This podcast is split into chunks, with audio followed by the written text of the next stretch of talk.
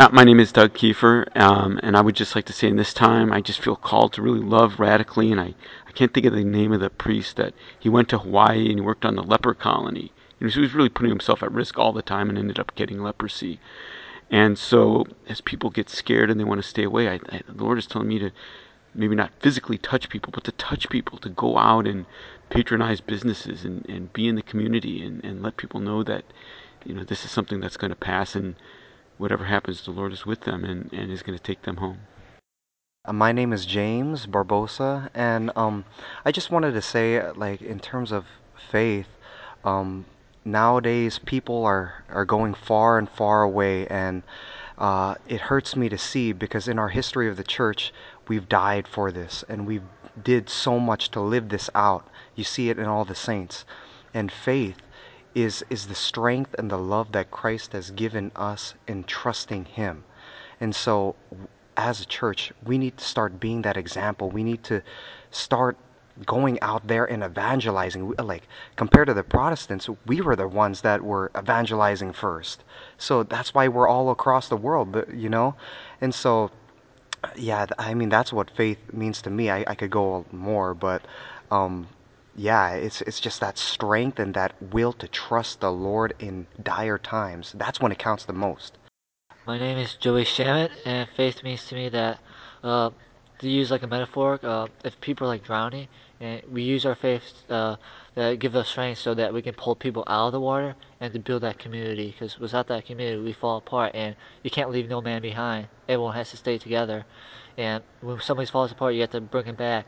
And humans are weak. We need God to have that faith to build our strength, to give us the confidence to go out and help others. So my name is Ian Kidd. Um, just you know, we just got to remind ourselves that God is above all. Um, our physical needs are temporary. Um, you know, this is about the coronavirus, right? So you know, the coronavirus is is temporary. Um, you know, just got to remind ourselves that God is going to lead us uh, through this. got us closer to us. Um, got to remember what was what um, we should. What's, what was the verse? It was Matthew. The book in the book of Matthew, where you know Jesus' disciples are freaking out on the boat, you know, thinking that they're going to die, even though their Lord and Savior is with them, uh, just as He's with us, and He He will calm the storm. Um, he, you know, He looks at them, going, "What's your guys' problem?" You know, like nothing wrong. Just you know, and then he just calms the storm and everything's okay. Um, and I believe that, that Jesus will do that do that with us in this case. My name is Ernesto Pacheco, and you have to forgive me. I'm a little bit under the weather. I have laryngitis, not the coronavirus. Uh, but you know, it's times like these that you really are. You feel blessed to have the faith that you do, the community that we're in, uh, because the world is telling you that there's other forces that are stronger than than our relationship with God. Um, I just I'm a little concerned about the world, but I, I have faith that we are going to come together in His name to live for His glory. And I know, uh, you know, in the day and age of social media and news getting out so quickly, it's it's easy and understandable to be uh, concerned, but trust in God.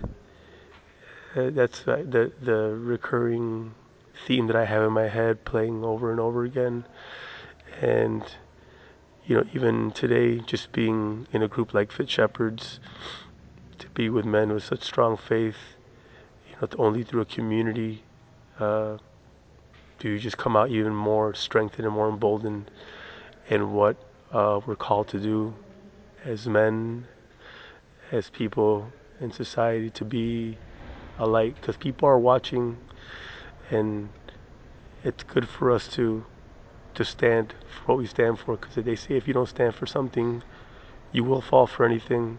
And unfortunately, the world's falling for this fear and not to minimize the people who are suffering. Our hearts go out to the people who have lost their lives. But let us stand together, and we will be strong. and We will be one in His name. Amen. Um, so my name is Connor Damery, um, and my faith um, in this in this time has really just been a sanctuary, um, a hiding place uh, for me to go. Not so much to hide from the world, but to just root myself in Jesus um, and rest in knowing that He is my Father. Um, and then I can always go to Him. No matter what's going on outside the church, the Eucharist is my sanctuary um, where I find rest and peace, um, unlike any anything else in this world. My name is Brian Kibler. During times of of stress and anxiety, I think it's even more critical that we find ways to mirror the Holy Family, Mary and Joseph, and, and how they dealt with the situations that were put before them, having to travel while pregnant and deal with a cross country journey that was treacherous and dangerous, and then had to flee and look at how they handled that situation and, and put their, their faith in the Lord and look to hear what it was that God was asking them to do and relied on, on the Holy Spirit and God to direct them and had calm composure as they went through those situations and just were in the present with Him every moment.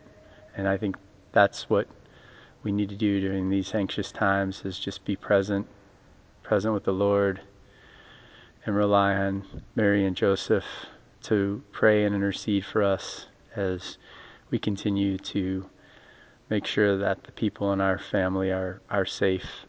Uh, name's Father Mark Bernhard.